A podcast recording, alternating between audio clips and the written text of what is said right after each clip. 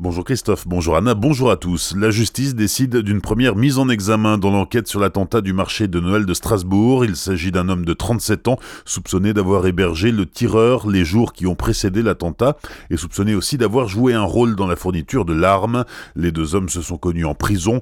Audrey Mondjei a déjà été impliqué dans des règlements de compte avec arme à feu. L'individu a été mis en examen pour participation à une association de malfaiteurs terroristes criminels, acquisition, détention détention et cession d'armes de catégorie B. Il a été placé en détention provisoire. Hier soir, deux autres suspects, soupçonnés également d'être liés à la fourniture de l'arme, ont été placés en garde à vue. Hier soir, une célébration écuménique à la mémoire des victimes a rassemblé une centaine de personnes à la collégiale de Colmar.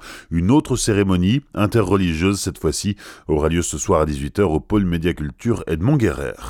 Le jeune Strasbourgeois de 19 ans qui faisait l'objet d'un avis de recherche a été retrouvé mort hier. Axel Gerdin était sorti en discothèque au Famous Club Lounge à Kell dans la nuit du 8 au 9 décembre et n'avait plus donné signe de vie depuis. Son corps a été repêché dans un bassin du quartier du Port du Rhin.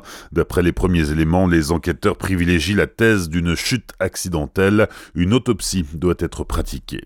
Deux morts dans un accident survenu hier matin sur la nationale 59 entre Sainte-Marie-aux-Mines et Lièpvre. L'accident s'est produit vers 4h30 sur le pont de la Sauvache.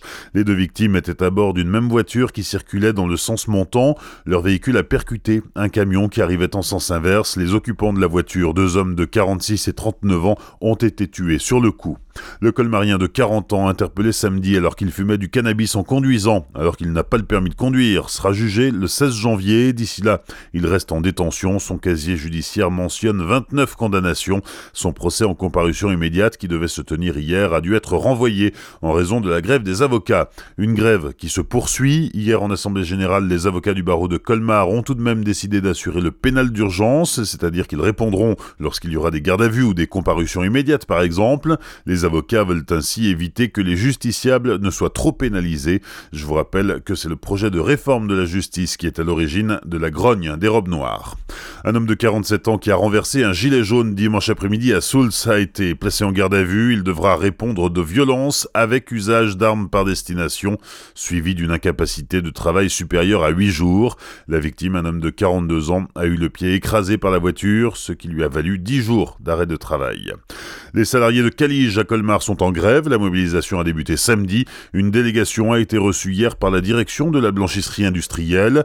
Pour autant, aucun accord n'a été trouvé. Les revendications portent sur les salaires jugés misérables par les grévistes. Certains salariés en poste depuis 30 ans gagnent laborieusement 1200 euros net par mois.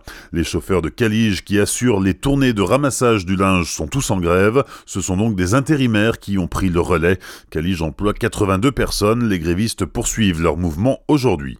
Comme chaque fin d'année, l'établissement français du sang lance un dernier appel aux dons à l'approche des fêtes. Les donneurs sont invités à se déplacer dans les points de collecte fixes comme à l'hôpital Pasteur de Colmar.